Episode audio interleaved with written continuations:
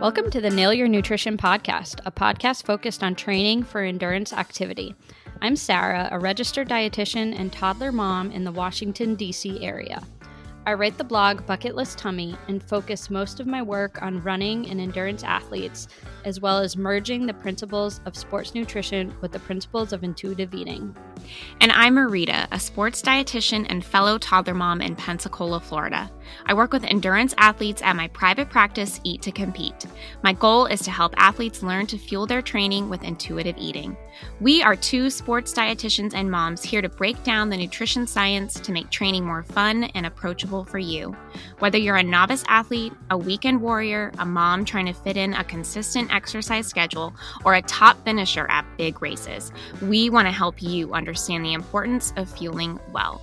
We're so glad to have you here and would appreciate you spreading the word or sharing this episode or podcast with a friend, family member, training partner, coworker, or anyone you would think would enjoy it. If you have a minute, please leave us a review wherever you subscribe to your podcast, as that really helps the show. Now let's get to today's episode.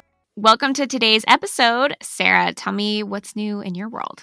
Hey, Marita, where are Hey. we? We are in almost the second week of July, which is crazy to me. Feel fortunate not to be in Florida because your heat is even worse than mine, but we're still having like mid 90 degree days and they are killing me. Being Ooh, pregnant in the summer yeah. is just not my favorite thing. I'll go ahead and say that. Oh my gosh, it's the worst. I remember when I was pregnant in the summer because I was due in July. Everyone was like, "Oh, get ready, it's going to be terrible," and I'm like, "No, it's fine. I've lived in the South for ten years. I'm used to it." But no, it's like a whole It other is. level of sweat. It is. And our neighborhood pool actually did just open like in the last week or two. They they're capping it at a certain amount of people that can go at once. So we haven't been yet, but after going to the beach last nice. weekend and seeing how much Cameron really does love the water and actually how refreshing it was for me, we might we might hit that up this weekend. That sounds really nice. That sounds fun. yeah, other than that, I can't go outside during the day. It's either morning or nighttime. I'll do walks and play with Cameron, but other than that, I try and avoid it. Yeah, same. I went for a run this morning and it was a real feel of 99 and it was just miserable. I'm like, "Oh man." And you had a stroller too, right? That's even more powerful. I know. It was whenever I would stop to walk, Revera's like, "Run, run." You're like, you don't understand. This is really hard. I know. So hard. Not good. Yeah. So, Oh, man. what's new in your neck of the woods? Yeah, so um Revere turned two last week and we are so fortunate that uh, my family is my husband's family is within driving distance from Atlanta. Um, it's about six hours for them. So we were really so so happy to have them come down and celebrate since we didn't have a big birthday because Florida COVID cases are exploding. Mm-hmm. so we didn't have a birthday, which I know he doesn't really understand, but he kept asking for his friends to come over. So Aw. I can only imagine how much harder it is with older kids. Like it's just got to be so tough. But it was really fun. We had a good day. I think he had a good day. So that's really it. That's really yeah. it. The Just- pictures I saw looked really cute, and his new Yeah. car is adorable. I know.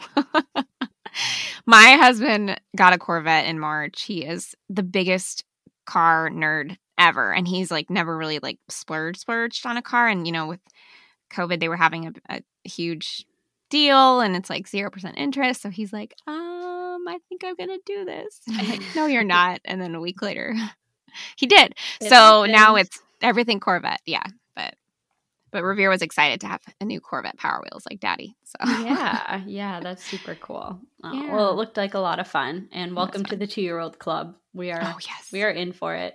Oh, yeah. but also very challenging. For sure, exactly.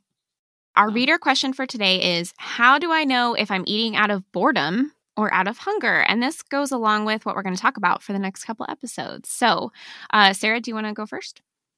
Sure. So I don't have much other information from this listener, but luckily this is a pretty general question and actually something that is quite common. I have a lot of clients who, you know, they're not sure if they're eating because they're hungry or because they're bored or because it's a routine. And I think since I practice from an intuitive eating standpoint, most of the clients that come to me are interested in intuitive eating and they have it in their heads that they can only eat when they're hungry because that's what intuitive eating is learn to eat when you're hungry and stop when you're full. But um, we typically break that down and understand that eating and food choices are much more complex than that. Um, so, first of all, I want to say that there is nothing wrong with eating out of boredom.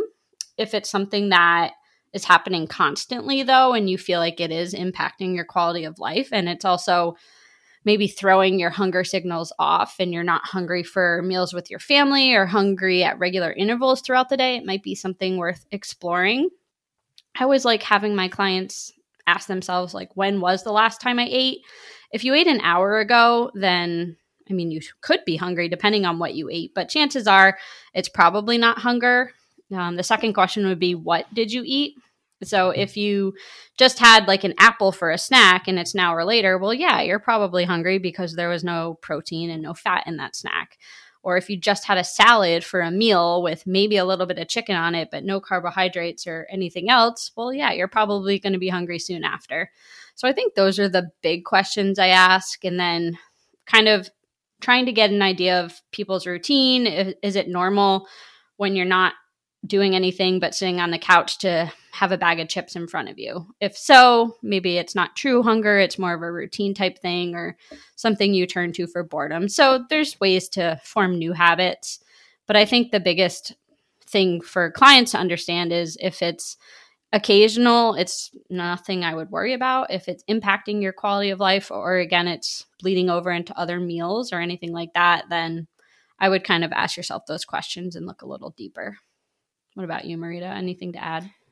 Yeah, and I feel like this is so prevalent right now with COVID and people just being at home and they're talking about, you know, this I hate this term, the COVID 15 and all of that. And a lot of people saying that they're eating out of boredom. And one thing that I like to ask clients who are trying to start to tune into their hunger and satiety cues is do you feel hungry enough to eat an apple? or or something else like you know like a cheese stick or something and that kind of like checks you and it's like okay maybe i am actually hungry or maybe i just wasn't satisfied by what i ate earlier and i just feel like i need to eat something because what i had before didn't really fill me up or satisfy me. So that just kind of gives you like a cue and um, i hate when people say like to to drink a glass of water instead of eating. Sometimes you are dehydrated, so it's not a bad idea to have a glass of water also with whatever you're going to eat too. So keep that in mind. Uh, hunger is a sign of dehydration, but almost always it's like maybe you just ate something too small, maybe it didn't have the right macronutrients, maybe you didn't have any protein or healthy fats, like Sarah just mentioned, or carbs. So just try to check in with yourself and really ask yourself like okay what do i actually want? What do i what sounds actually good? And and you know if if you don't feel like that you're actually hungry then maybe just find um something small and that'll tide you over a little bit. Great answer. So we hope that's helpful for you. Um, today's episode is marita kind of mentioned it's almost a two-parter. So we want to talk a little bit about why dieting and restriction doesn't work especially for an active athlete and then we're going to split this into two episodes and spend the next episode next week talking a little bit about intuitive eating and the principles. Um, we didn't want to overwhelm you with everything for one episode because there's a lot of information here. a lot. A lot. So, if you are familiar with Sarah and I, you probably know that we do not believe in diets, even though we are dietitians. Uh, the word diet is literally in our profession name. But we both don't think diets work, and there is a ton of research backing that up. And so, we're going to discuss that today why diets are not beneficial, why you almost always have rebound weight gain, and why you get trapped in that diet cycle. You start a diet, you find that it's too restrictive, you overeat or maybe binge, you go off the diet, and then you start it again. And that cycle is something that we work on with a lot of our clients. So we want to talk to you about that and then maybe transition and transition into intuitive eating in our next episode. So, uh, first, we're going to talk about the psychology of restriction. The longer foods are forbidden, the more seductive they become. Uh, one of my favorite quotes is from Carl Jung, and it's the more we resist, persist and grow stronger. So the more you say something is a bad food or off limits, the more you want it. And the diet industry really relies on that on that mindset. Yeah. And that works for our toddlers too, or probably yourself. Yeah. I mean, you tell your toddler not to pick up the red marble. Which marble do they pick up? It's just, it's a human instinct. I mean, yeah. we want things that are off limits. We don't like being told what to do. Exactly. Exactly. And the diet industry really relies on us wanting those off limit foods so that we can get back on that diet. They want you to be on a diet over and over again because that's how they make money. And unfortunately, that dieting mindset really leads to feelings of rebellion, guilt, shame, and deprivation. And then as I mentioned, that post diet binging and rebound weight gain almost always occur. If you've ever heard someone say, Oh, I went on this diet, I lost 30 pounds, and that was six months ago, and then I went off the diet and now I weigh 50 pounds more. It's because you feel so deprived that you let loose, right? In quotes, let loose and just eat all of those things that were forbidden or on your bad list.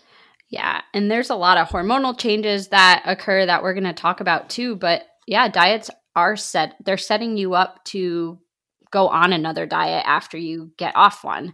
So that's that's why they're a 70 plus billion dollar industry because they don't work and they make you feel like you're the one failing when in fact it's the system. The diets are failing you because there are so many so many things wrong with it, but so many reasons why they're not meant for our bodies, which we hope we can portray that to you today.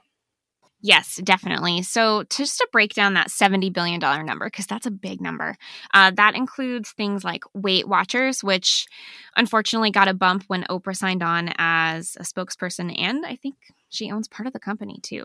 Mm-hmm. Uh, the Kurbo app for kids, which is a, a diet tracking app for children, which is horrifying. Disaster. Uh, yeah. Yeah. um, any fad diet out there. So, what comes to mind for me is like Whole 30. I know that's a really big a big one that was very popular and is still popular. And you know, you have to pay for that, at least for the cookbook. Meal replacement shakes, meals made for you with a certain amount of calories, any kind of fitness program you buy online or subscribe to, that also is included in that. Yeah. And I would include, like, think about who you're getting your information from. And this is me hopping on my soapbox briefly. The trainer at your gym, yeah. unless that person has a degree in nutrition. And I should say they need more than just a degree in nutrition, but to be giving credentialed advice, unless they have a dietitian credential behind their name, that you shouldn't be taking advice from them. Um, not to say that they're always going to be wrong, but in most cases, um, the information they're spreading is harmful mm-hmm. and it could be very false.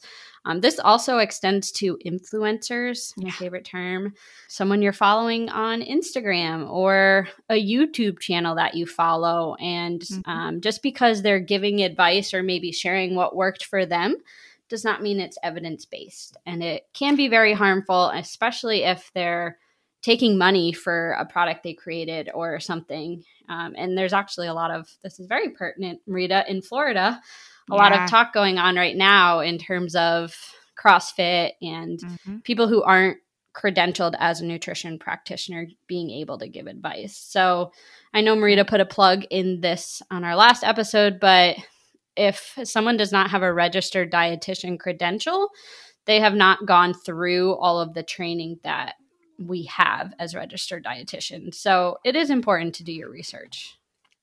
Yeah, which is a bachelor's, a 1200 hour inter- internship, and then soon to be have to have a master's. So if you just took a course online and call yourself a nutritionist, that is definitely not the same thing.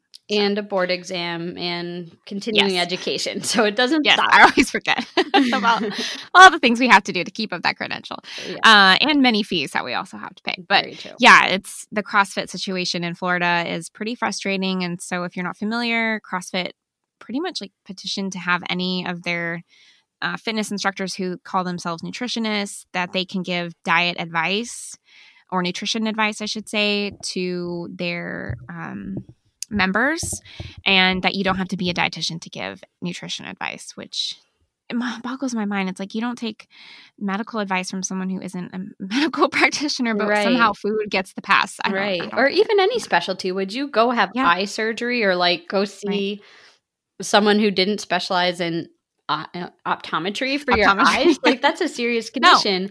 No, no yeah. you wouldn't. Um so so it is it's boggling for us but for the general public we get it it's confusing. You don't know who to take information from. There's a lot of stuff out there.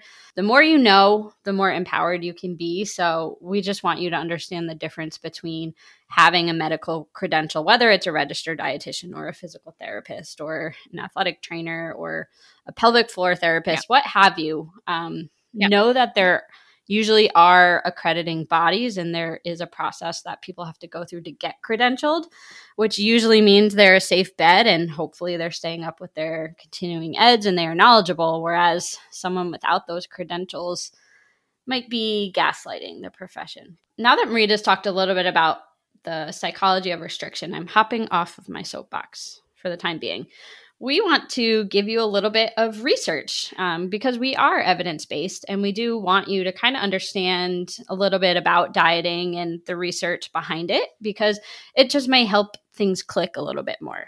So, it's well established that dieters are able to lose weight in the short run. So, maybe you've been on a diet and you've had some short term success but most studies don't go beyond the two year mark and that's where we really see the weight coming back and Usually it comes back and then plus some. And we call this weight cycling, and we're going to talk about it a little bit later. But it's important to know that the research does show that diets don't work if you're looking at the longer term research.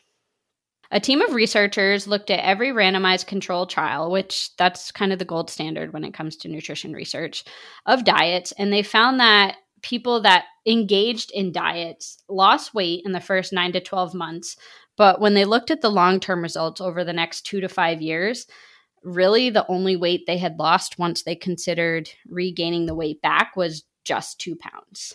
Now, two pounds, maybe that's something you're aiming for, but when you think about what it takes, I mean, what measures were these people going? How low were their calories? How much did it affect their quality of life to lose those two pounds? In the same study, participants in the non dieting control groups gained weight during the same years initially, but in the end, they lost an average of just one pound. So it's a one pound difference for dieting and not dieting in this randomized control trial. So, again, one study is not going to tell us everything, but I think it's very insightful to understand that just learning to trust your body and giving up dieting can be empowering, but also you can lose weight if that is where your body wants to be. And we're going to talk a little bit more about that. We have another research study that showed three years after participants concluded a weight loss program. So it didn't say what the weight loss program was or what it entailed, but three years after completing it, only 12% of the people were able to keep off at least 75% of the weight they lost. So that's a very small number. 40% gained back more weight than they had originally lost. And more often than not, this is actually what we see in the research. People lose weight initially, they gain it back, and usually they gain more back. And again, we're going to talk about why that happens. But these are kind of trends for what the research show us. Right. And just to drive that point home, another study found that five years after a group of women lost weight during a six month weight loss program, they weighed about eight pounds more than their starting weight on average. And then another study found that 19% of people were, were able to maintain a 10% weight loss for five years. Think of, like Sarah said, think of everything you go through to try to lose weight. Maybe you increase your exercise, you try to change, drastically change your diet, you put foods on the bad list, you cut out your favorite foods. So, a lot of work for not much reward. It also appears that weight regain occurs regardless of the type of diet used for weight loss. Although some diets are linked to less regain than others, one of those was emphasizing healthier fats versus not so healthy fats like butter. So that was one diet that was linked to less regain, but even then it was only about one to two pounds. So really not much bang for your buck here with those with those intense diets. And I thought that was so interesting that it doesn't really matter the type of diet used because think about the again in quotes the hierarchy of diets out there. You think whole 30, paleo, keto, all of those things that are touting that they are the best diet for you and you're going to completely revamp and change your life. And it doesn't matter which one you choose or which one you go on, you're going to have the same results either way. Yeah, interestingly enough, and you'll hear all of the strong willed promoters low carb is best, yeah. low fat is best. But time after time, the studies aren't really showing much of a difference. And I think once you hear some of the research that we have to share about intuitive eating and how that can improve health markers, it might be a little bit eye opening. But Rita, why don't you tell us a little bit about why this is bad for the body? So we say we don't promote diets, but it's not just because we don't believe in them, but it does have harmful effects on the body. Yeah, and it's funny because I feel like as dietitians, I didn't really learn about these harmful effects in school. Did you, Sarah? Not really. I mean, I think you learn a little bit about a slowed metabolism, maybe. Yeah. But yeah, you don't learn too much about the hormonal. We didn't talk too much about weight cycling, I don't think. No. Um, no. Unfortunately. No. Right. So let's let's dive into that. So calorie deprivation, which means getting less calories than you are used to, leads to changes in hormones, metabolism, and cognitive attentional functions that make it difficult to keep those behaviors up needed to keep the weight off. So, a lot harder than it should be and needs to be. When your body is in a calorie deprivation state, levels of leptin, which are the satiety hormone, decrease. So that hormone that keeps you feeling full and satisfied is lower. And then levels of ghrelin, which is the hunger hormone, increase significantly. So, not only are you in a deprived state, but you are experiencing more hunger, and those feelings of hunger remain increased even after eating a regular meal. This is why dieting is so hard. It's mm-hmm. like why why would you want to be in this deprivation state forever? And that's why people are like, "Oh, I, I failed that diet," or "Oh, I found myself face first into a tub of ice cream." It's like it's not your fault. Mm-hmm. It wasn't your lack of willpower. It was because that diet set you up yeah. to fail. It's your body literally responding like, "No, I need more calories. I I need more fuel than this. Yeah. This isn't working." That diet is literally working against you. And yep. you wonder why you're feeling hungrier. Well, it's because your hormones are are kicking in and trying to yep. keep you alive. Yeah, your body's main job is to keep you alive and when you don't have enough calories, it's it goes into a state of stress and that state of stress just completely messes with those hormones and you're not going to feel like yourself, you're not going to be able to concentrate and you are eventually going to overeat or or find yourself, you know, looking at the cabinet thinking, mm, what can I eat that I haven't been able to eat for the last 2 weeks or 2 months or 2 years, whatever it is. Totally. That hyper focus on food is another side effect from dieting. Totally. And I think uh, some people may be aware that when you eat less food or when you start to lose weight, uh, your metabolism slows down. Again, this is your body's response to keeping you alive. You're not giving it as much energy, so it doesn't want to expend as much energy on processes that it does not have to do. So, this is the most fundamental physiological adaptation to calorie deprivation is this reduction in energy expenditure. So, the more diets you go on or the quicker you lose weight, the weight you lose, it's going to affect how many calories you're burning throughout the day. So you may be feeling hungrier like we just talked about, but guess what? You're not burning as many calories. So again, this is this is your body working against you when you are intentionally depriving it of calories. So, your again, your body is slowing down because it's not getting as much energy um, it's trying to maintain that homeostasis.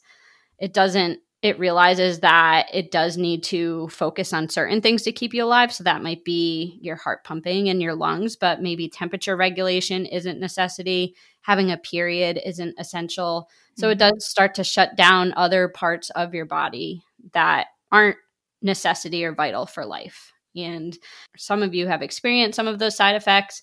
It's something that we've talked about in the past episode, especially in the relative energy deficiency in sport. But again, this can happen just with going on the common diet.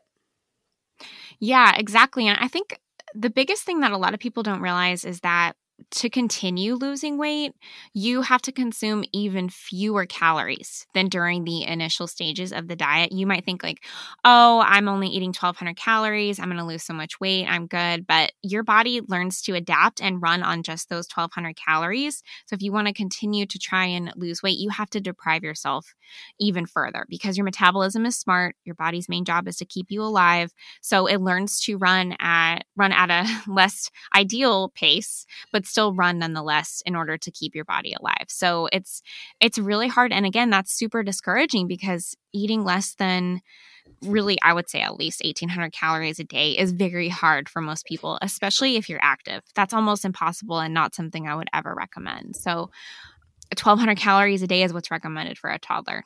So if you go below that, it's just you're getting into that really scary state of you're going to hurt your metabolism, maybe even long term. Again, we talked about this in the Red S episode. So it's just it's set up to fail. So, mm-hmm. yep. And along with what Marita talked about earlier, a little bit about the cognitive changes. So you you do think about food more often, and we have a study that we're going to talk about shortly that explains why. But calorie deprivation also leads to changes in a variety of cognitive and attentional functions. So maybe you are focused on staying below a certain number of calories or grams of you name your macronutrient per day it's easy to become very focused and obsessed with that and very preoccupied where food and numbers are taking up a big part of your energy throughout the day because you're thinking about that and maybe you're not able to focus on work or you're not able to concentrate or maybe your relationships are suffering because you're spending so much time worrying or focusing on other things. So the calorie deprivation and dieting really does affect the mental mindset too and I think that's something that's easy or slides under the radar yeah. often because people don't attribute that to not eating enough but having a hyper focus on food is definitely a, a, sign from your body that it is quote unquote hungry but also that maybe it's not in a homeostatic state and it needs some care and attention yeah and they actually have done a lot of um well they've only done a few studies on this because starving, starving somebody is uh, not really the gold standard for research. But there were uh, there was one study during World War II. Yeah, so the study took conscientious objectors to World War II who volunteered because they wanted to contribute to their country in some way to be semi starved for six months. And again, this kind of study is never going to happen again. So this is why this is referenced so much. But the volunteers were put on a higher diet. I think it was like 3,200 calories for three months, or maybe it was a couple weeks. And then they were down to half that, 1,600 and I think it was even less than that for a little bit. And then they went into a refeeding uh, plan, which is just slowly increasing those those calories. So the volunteers uh, definitely had a really hard experience. They spent much of their time talking about food, planning future meals when they were done with the starvation research. They read cookbooks, and some even considered new careers in food related fields. So, when you are calorie deprived it just completely changes your metabolism your physiology those hormones and and your attention because they all they like obsessed with food. Like i think i read one even mm-hmm. to get out of the study. He was kicked out of the study because they found him eating like garbage scraps because he was so hungry. Terrible. Also of note many of these men before this none of them like were into cooking or food at all. Like it wasn't right.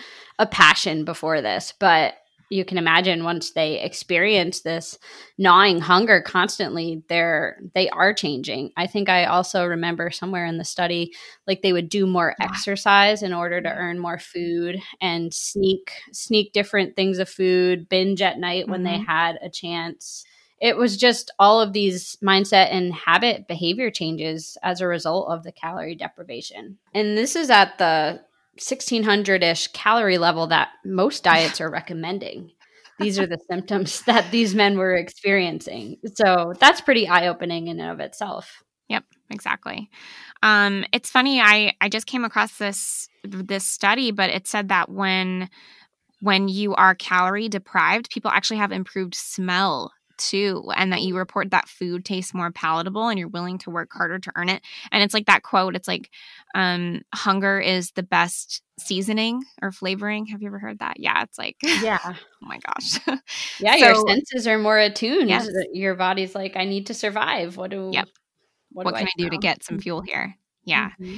and then during that during that World War II, those objector that starvation diet, um, research showed that those effects of calorie deprivation lasted way longer than researchers anticipated. Uh, those people who were still who were on that starvation diet had overly efficient metabolic rates and preoccupations with food thoughts over a year after the starvation period ended. And we've talked about this before, but that goes also with the contestants on The Biggest Loser. They lost an average of 128 pounds in 30 weeks, which is mind boggling. And they still maintain the metabolic effects of calorie deprivation even six years later, meaning they had to eat an average of 300 to 500 calories less per day just to maintain their weight. So, if you think about what your resting metabolic rate might be, for most women, it's somewhere between 1200 and 1800. And again, that's your your bare minimum calories. If you're not moving, your your coma calories is what I like to call it. No activity, none of that. Um, that's that's so hard. I couldn't imagine eating 900 calories a day just to maintain my weight. Like that's right. That's so and tough. that was after they gained all the weight back. Yeah their metabolism was still skewed right. in that way. Right. It was basically damaged for life. Yeah, exactly. So obviously weight cycling, yo-yo dieting is very problematic. And then it also can increase your risk for other chronic diseases and then more systemic inflammation in the body. Mm-hmm. And this is what, of course, the dieting and influencers don't tell you. Yeah. They know that dieting doesn't work, but they want money. That's why it's a billion dollar industry. Mm-hmm they know you're probably going to gain the weight back and more. But losing weight and then gaining it back is actually more damaging than just staying the weight that you were. Yep. Um, this weight weight cycling, there is a lot of information. Rita just mentioned some of the systemic inflammation it can cause, but I've seen cardiovascular um, health impacted. GI health impacted, there's a lot that it can have these long term effects on. And again, it's it, what we're talking about when we say weight cycling or yo yo dieting is losing weight and putting it back on, losing weight and putting it back on, a constant change up and down of weight. And it's almost controlling your body where your body kind of loses any autonomy and doesn't know what it where it should be or what it should be eating. And also, uh, that weight almost always goes back to your abdomen. That's where your body gets programmed to hold on to it, whether you're male or female.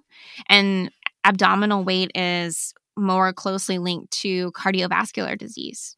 So, and I, I don't know how many people I've seen who are like, I just want to lose my midsection. I don't know how many times I've heard that in being a mm-hmm. dietitian. Mm-hmm. So, it's almost always from weight cycling and yo-yo dieting is where you get that that excess fat. Let's take a short break to talk about Patreon. This is a new way that you can help support the podcast. If you like this episode and you've been enjoying the content we're putting out, we started a Patreon so you can support the podcast. We have a few different levels and it really is very affordable. We have a $3, $5, or $7 a month tier, and this includes different things like freebies, discount codes, and more. Sarah and I pour so much into this podcast and want to continue to provide you guys with the best. Head to patreon.com slash nail your nutrition or check out the show notes for the direct link. We so appreciate it and we're looking forward to providing way more cool stuff for you guys. So let's talk a little bit more about kind of why dieting doesn't necessarily work and why it works against some of your innate systems. So, when we say innate systems, uh, you have regulatory hormones, and your body is intuitive. It, you may not feel like it at this point if you've been following rules and diets for so long, but deep down, your body knows where it wants to be. It kind of has the set point range that it, it feels best in. It kind of knows how much food it should be eating. So it just sometimes it takes some time to get back to it. But one thing to know, and I'm sure if you've been on diets, you've experienced this, is that they're mostly temporary, right? They come to an end, whether you're doing a diet before your wedding or you want to lose weight in the off season or before school starts or summer beach season, whatever it is, it's usually a temporary time frame. And by just that nature, but in and of itself, we're telling our body that we're not meant to maintain it so if we look at the bigger picture right there, we we kind of know it's not maintainable. So just the act of engaging in it in the first place, we may know it's harmful and problematic. We're not meant to cut out full food groups, especially for a long period of time, whether you're doing like a low carb or a keto. We have three macronutrients for a reason. They all play a role in our health for different reasons. And our body feels best, thrives best when it does have a variety of nutrients and enough energy. So just keep that in mind, knowing that they are temporary. They require a lot of dedication, physical, mental, emotional, financial. That is it really worth it? Or what are you missing out on to engage in this that probably won't be maintainable for the long term? Yeah, exactly uh, dieting affects more than your relationship with food. It it affects so many other social aspects, like when you're out with friends having a dinner, which hopefully we can do sometime in the near future. Thanks, COVID. Um, do you turn down sharing a dessert with your friends, or if someone wants to come over and you know have a movie night and have popcorn with you, do you say no to that? Um, do you turn down all your favorite foods that you you know used to love and enjoy and and really you know find pleasurable or, and then do you feel the pressure to exercise more? I i've definitely seen this with my athletes. It's like well if i don't run for an hour then i can't have my usual you know pizza on saturday night or whatever it is. So it's it's those rituals mm-hmm. and habits that you have established with friends and family that definitely get affected and it's just more than what you're eating it it affects all facets of your life yeah, I was actually just talking with a client today, and this is an older male client. He's in his 60s, and this breaks my heart. He feels like if he overeats his snack calories throughout the day, he has to go run for longer at night. And that's time away from his wife, time away from his family. That's a lot. That's a lot of energy um, and mm-hmm. mental energy to be thinking about that, but also just that compulsive nature that you feel like you have to undo things that you eat or engage in in other ways that's a side effect of dieting. Yeah that's also a side effect of the culture we live in and we did talk a little bit about this in our episode with fiona sutherland about body image for athletes. So if you haven't listened to that it is a great listen. It's a little bit long but there are so many insightful nuggets in there.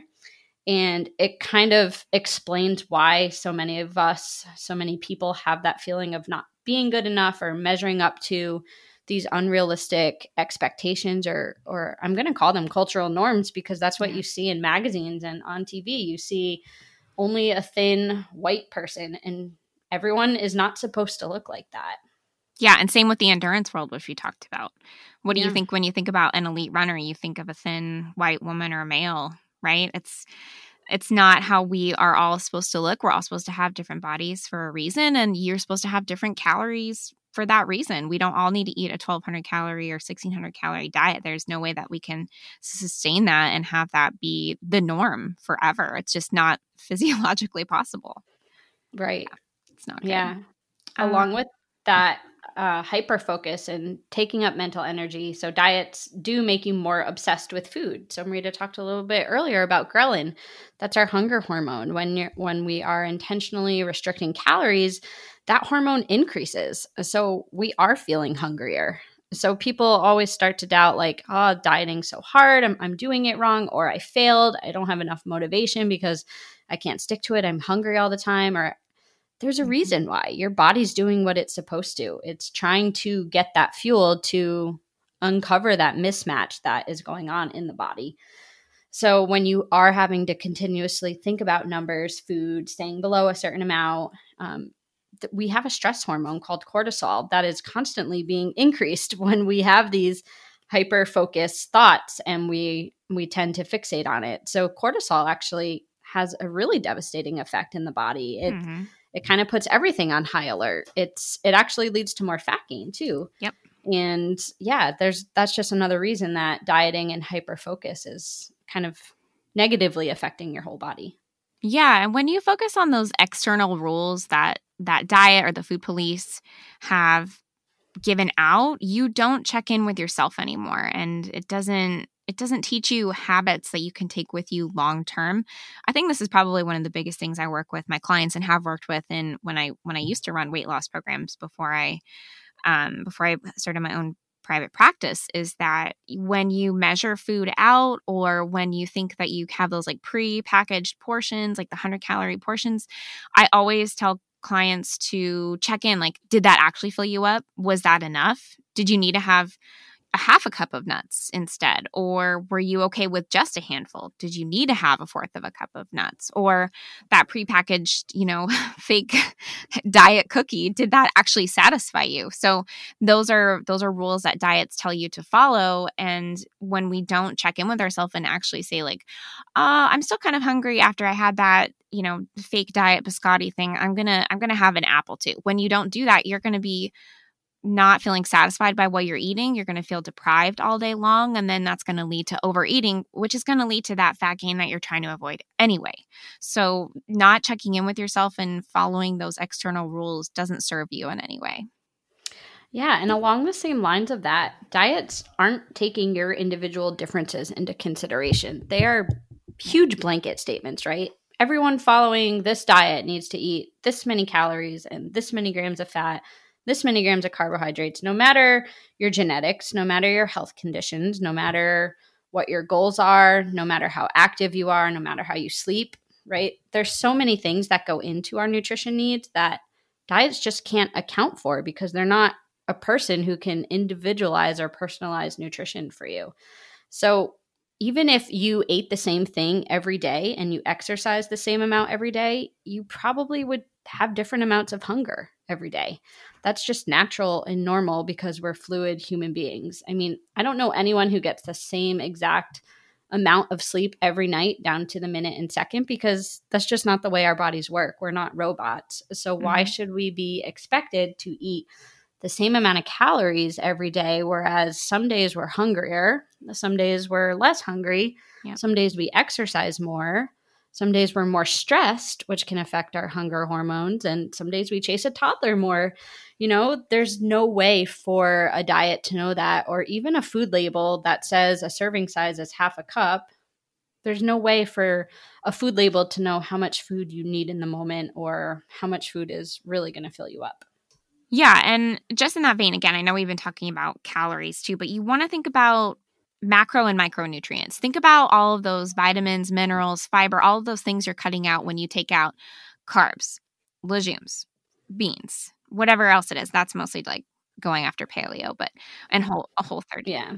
I feel like carbs get the most yes. villainized, which is probably makes me the angriest. Yeah, I mean as endurance athletes, that's the number one thing we need as athletes to fuel right. us. So you not only are you missing out on glucose to fuel your endurance training, but you're also missing out on a swath of micronutrients and fiber. So things that it's kind of hard to get in other places. So I I want you to to not only think about what you're missing calorie uh, calorie wise, but also nutrient wise. A lot of people get stuck on that cal. Oh, and it's empty calories, but very few things are truly empty calories. So don't don't just think that relying on supplements and trying to get your multivitamin is going to make up for that because that's not always the case. We don't really know if multivitamins do their job. We don't know what we're really getting from that. So it's not it's not good to just rely on some pill in order to make up for that whole food group that you're cutting out. Whew. Yes. Yes. Yes. Amen. Hopefully we've we've at least got you thinking with with some of these points. Um, the bottom line, I think that can be hard to understand, especially if you have been wanting to lose weight or trying to lose weight for a while, is that we actually have less control over our weight than we're led to believe. The diets and the culture out there makes you think that we can control our weight by following a certain diet for a week or eating XYZ. But in reality, as we've explained today, our body actually has so many more powerful mechanisms that are more primal. So the need to eat or hunger, which may manifest as cravings or thinking about food or being tired or XYZ, a million other ways. Um, those are actually strong signals from our body that happen in an attempt to fight back or almost just increase the energy that you need. So, weight is largely out of our control, at least when we look at long term studies and think about how biologically and hormonally how our bodies react to restriction. Also, think it's important to take into consideration genetics. That actually has a large role in your body size, in your health conditions. So, a lot of that is out of our control. So, you're probably wondering, well, geez, what if I do want to lose weight? What do I do? It sounds like, you know, it's a hopeless effort. And we're we're definitely not here to bash you. You're not a bad person for wanting to lose weight at all. And I hope it's not coming across that way. Um, weight loss may still happen for you. If you start eating in a way where you're focusing on more of your health behaviors, so you're eating foods you enjoy. You are respecting hunger and fullness rather than external diet rules that say what to eat and when to eat you are engaging in movement that you like you're eating satisfying foods um, you're you have a good social and emotional grounds for where you are in your life right now. All of those have more of a bearing on your health than how much you weigh and the mm-hmm. diets that you follow. Yeah, and intuitive eating actually studies have shown that people who follow intuitive eating they have lower bmis and i think part of the big reason for that is that people eat the things that they actually want to eat and then don't end up overeating later to make up for that missatisfaction and again that's not something that we promote for intuitive eating like get on this to lose weight that's the opposite of intuitive eating but that just might be like sarah said a natural outcome of actually listening to your hunger cues and eating what you actually want to eat and not what you think you should eat. But just remember, like, trying to be super focused on losing that weight, as we've talked about, can lead to that disordered eating, RED-S, poor performance. If you're not feeling enough, you're not going to PR. So, just something to consider. Yeah. And Marita, in a past episode, has said that as an athlete, your number one focus is your health. It's always your health, not how you look or how fast you run or performance.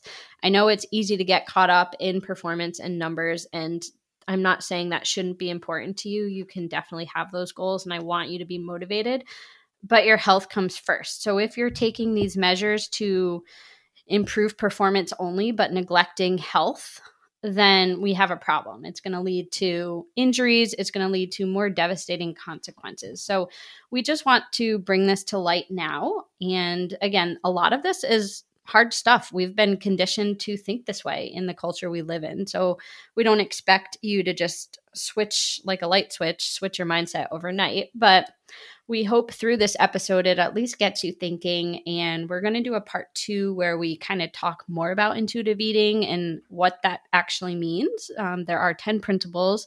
They actually just got revamped this year, which is super mm-hmm. exciting. Mm-hmm. Um, so we're going to talk about those a little bit more and apply them to sport.